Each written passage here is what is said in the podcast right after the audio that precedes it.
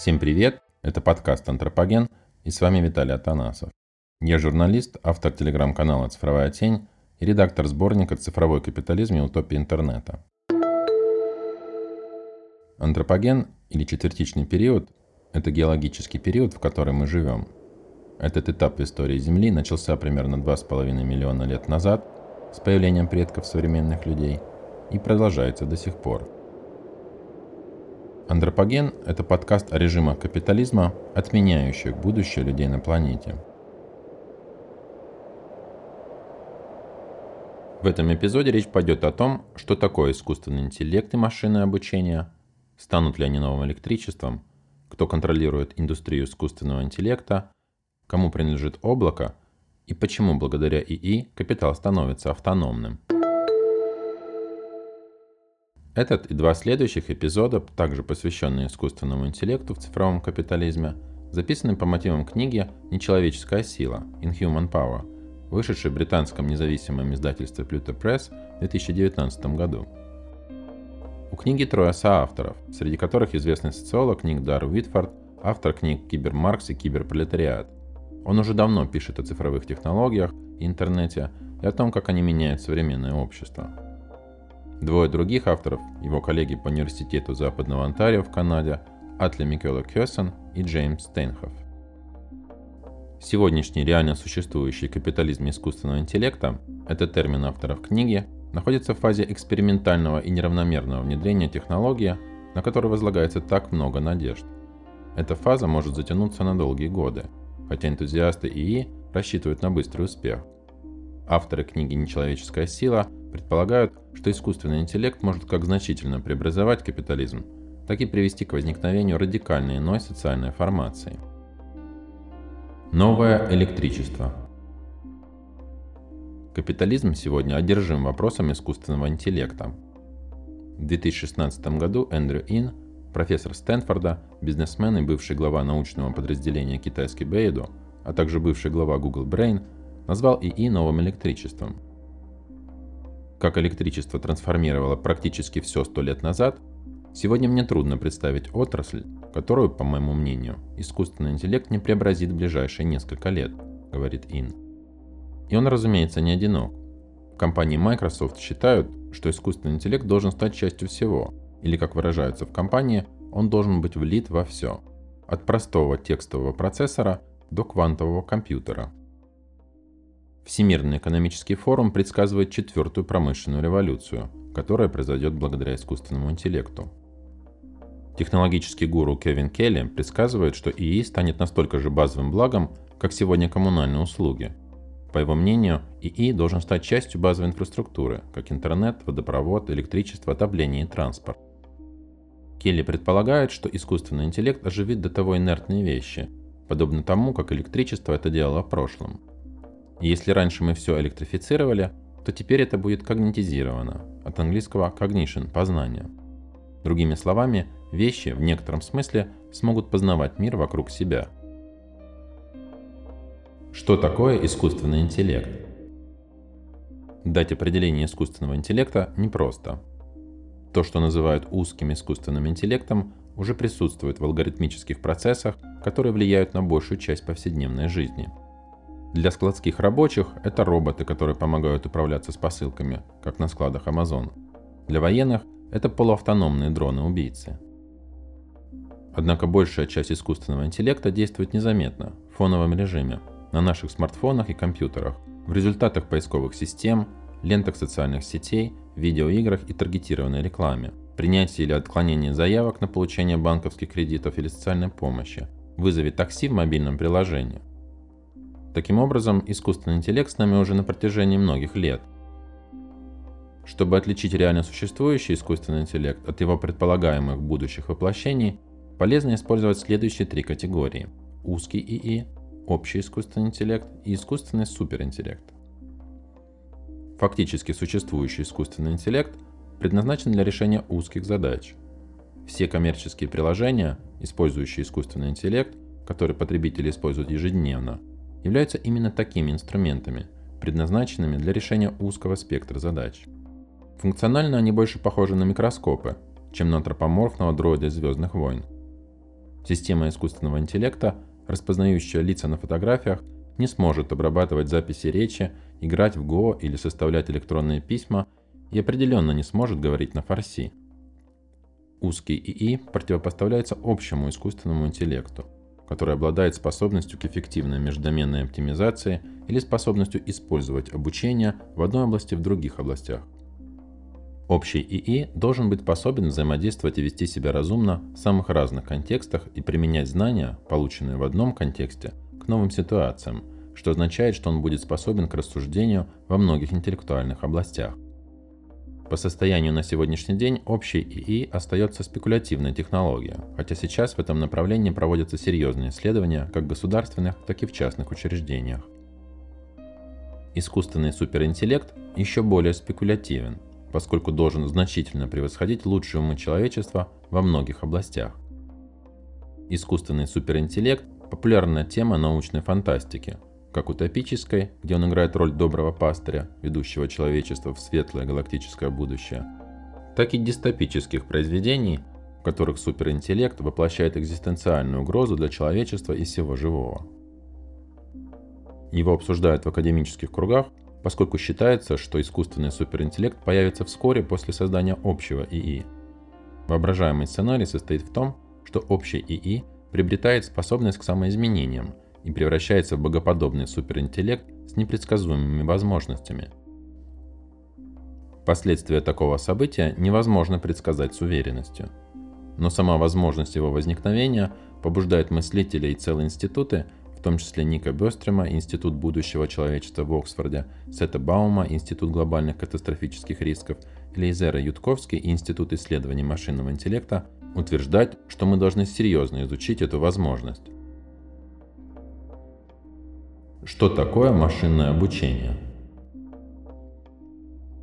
Конструирование узкого ИИ может быть достигнуто различными подходами, но доминирует в этой сфере то, что называется машинным обучением – по сути, это статистический подход к распознаванию закономерностей или паттернов.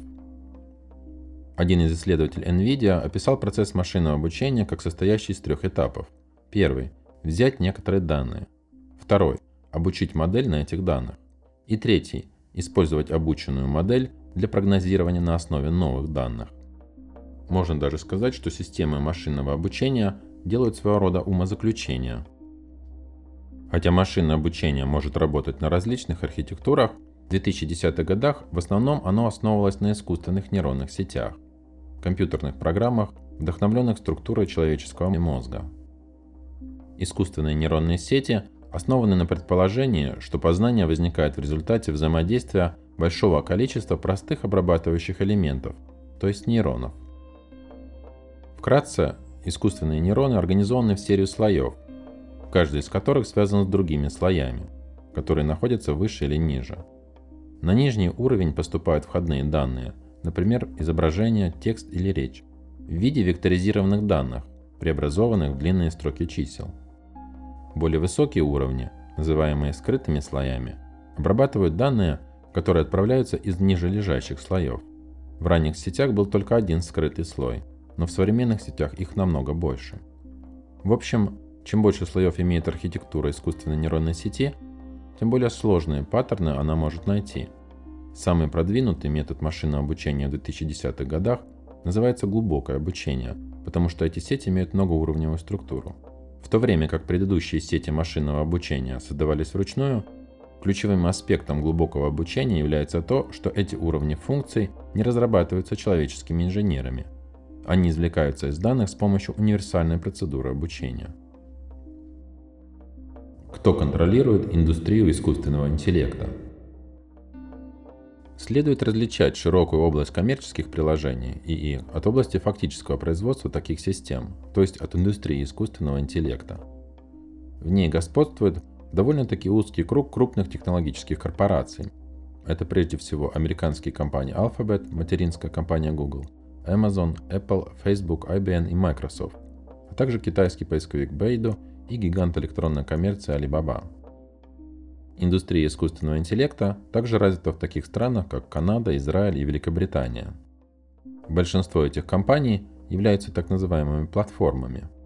Их ключевой особенностью является цифровой сбор больших данных, генерируемых клиентами. Это могут быть пользователи поисковых систем, социальных сетей, сервисов потокового видео или музыки, компьютерного программного обеспечения или розничные потребители. Доступ к таким массивам данных делает платформенные компании удобными площадками для обучения систем машинного обучения. Вокруг ведущих технологических корпораций сгруппировано множество небольших стартапов, которые пытаются занять ниши в специализированных отраслях индустрии искусственного интеллекта, от биотехнологий до сельского хозяйства, образования, мерчендайзинга и надзора. Эта сцена очень динамична. 115 из 120 компаний ИИ, которые ушли с рынка в 2017 году, были поглощены более крупными игроками. Что касается государственных акторов, то вопреки либертарианской самопрезентации цифрового капитала, создание высокотехнологичных отраслей США зависело от спонсируемых государством исследований, субсидий и контрактов на создание технологий, сыгравших важную роль в победе Америки в холодной войне над своим противником в лице Советского Союза. Это касается также искусственного интеллекта. Согласно недавнему отчету, ИИ финансирует не менее 16 правительственных агентств США – в ближайшие годы США планируют потратить десятки миллиардов долларов на различные программы и в том числе связанные с военными разработками. Основным конкурентом в этой области является Китай, который заявляет цель к 2030 году стать основным центром инноваций в области искусственного интеллекта.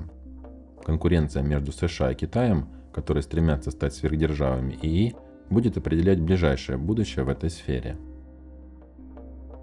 Амбиции крупных технологических корпораций указывают на создание искусственного интеллекта как нового компонента всеобщих условий производства, как повсеместную инфраструктуру, подобную железным дорогам прошлого во время Первой промышленной революции или электроэнергетики во время Второй. На эту инфраструктуру будут опираться все другие формы товарного производства и обращения. Страны, владеющие технологиями искусственного интеллекта, будут получать огромную прибыль, а страны, которые не переступили определенный технологический порог, обнаружат, что откатываются назад в состояние почти полной зависимости и подчинения. Им останется только торговать доступом к своим данным и данным своего населения для использования искусственным интеллектом, который они не контролируют.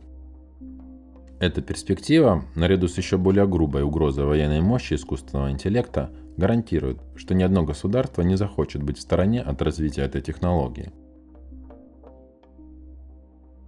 Кто владеет облаком?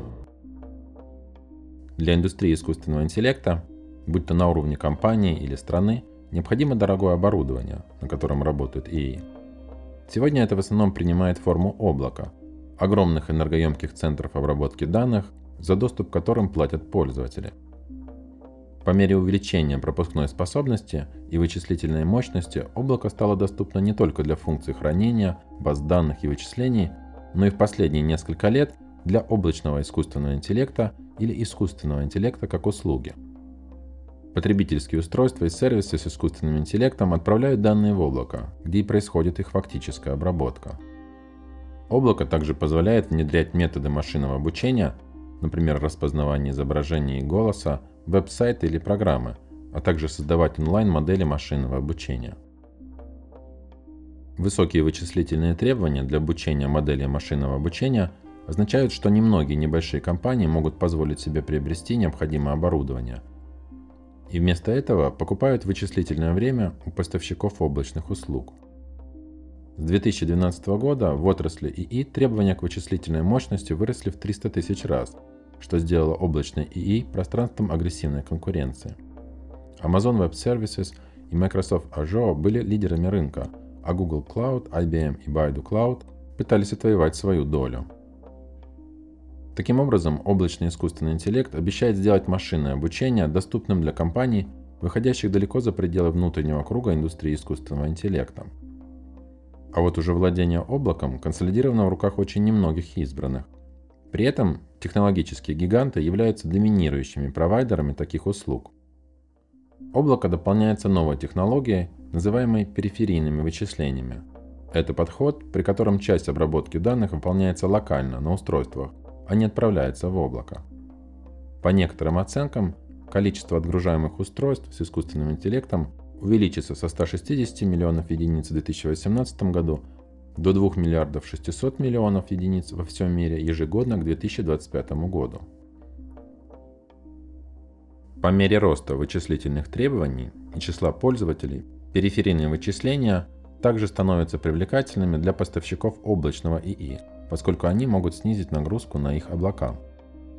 Индустрия искусственного интеллекта порождает множество взаимосвязанных коммерческих предприятий, экосистему, если применять термин, широко используемый теми, кто любит натурализировать капиталистическую деятельность. Искусственный интеллект начинает распространяться за пределы технологической отрасли, чему способствует широкая применимость, финансовые стимулы и технологические достижения. Хотя в будущем могут произойти кардинальные изменения в ландшафте индустрии искусственного интеллекта, на данный момент технологические гиганты занимают ведущую позицию. Контроль над средствами облачных вычислений, владение большими наборами данных и возможность нанимать лучших из ограниченного пула талантов в области ИИ – вот некоторые из их многочисленных преимуществ. Эти факторы предполагают, что доминирование в секторе информационных технологий горстки корпоративных гигантов продолжится в эпоху искусственного интеллекта. Таким образом, одна из вероятных траекторий индустрии искусственного интеллекта – это та, которую Маркс описал как неотъемлемую часть общего закона капиталистического накопления, а именно централизация и концентрация капиталистической власти. Это признают даже обозреватели, однозначно поддерживающие рынок. Журнал The Economist в 2017 году утверждал, кажется вероятным, что существующие технологические корпорации воспользуются многими из достижений искусственного интеллекта, учитывая их доступ к большим данным, вычислительные мощности, умные алгоритмы и человеческие таланты, не говоря уже об инвестировании в стартапы. Власть автономного капитала. Владельцы цифровых корпораций рассматривают ИИ как свою собственную технологию – и не без оснований. Именно они владеют правами интеллектуальной собственности, распоряжаются огромными бюджетами на научные исследования и рабочим временем ученых, располагают большими данными, дата-центрами и телекоммуникационными сетями, а также имеют связи с государственным аппаратом. Все эти факторы в совокупности являются предпосылками для создания искусственного интеллекта, программное и аппаратное обеспечение которого вложены соответствующие цели, приоритеты и ценности – на практике единственная главная директива, вложенная в этот ИИ, состоит в максимизации прибыли. Пророки технологической сингулярности, среди которых футуролог Реймонд Курцвейл, ожидают ее появления около 2045 года. Это момент, когда должен появиться богоподобный машинный суперинтеллект, который изменит характер всей человеческой цивилизации. Если этот прогноз окажется верным – то это означало бы, что сингулярность наступит через 201 год после того, как молодой Маркс, критик раннего индустриального капитализма, написал свое собственное предсказание относительно конечного результата развития капиталистической формации. Наконец, надо всем вообще господствует нечеловеческая сила, писал Маркс в 1844 году. Он, конечно, говорил не об искусственном интеллекте или роботах. Маркс описывал отчуждение рабочих – которых капитал лишил контроля над тем, что они производят, тем, как они это делают, их отношениями с другими людьми и самой их родовой сущностью.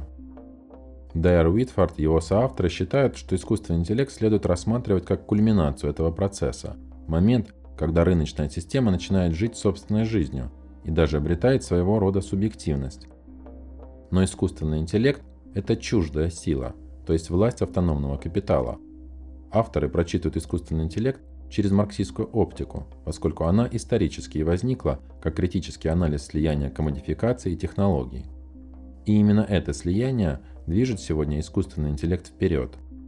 Искусственный интеллект – это инструмент капитала, который влечет за собой как эксплуатацию и вытеснение сферы наемного труда собственно человеческого труда, так и концентрацию богатства и социальной власти в руках корпоративных владельцев высоких технологий. Изображать искусственный интеллект – как результат бескорыстного научного исследования наивно. Машинный интеллект является продуктом не только технологической логики, но одновременно социальной логики, логики производства прибавочной стоимости. Капитализм – это сплав этих технологических и социальных логик, а искусственный интеллект – самое последнее проявление химерического слияния вычислений с комодификацией. Искусственный интеллект возник и развился в рамках социально-экономического порядка, который вознаграждает тех, кто владеет средствами автоматизации человеческого труда, кто владеет инструментами ускорения продаж, проведения финансовых спекуляций и усиления военно-полицейского контроля над потенциально бунтующим населением.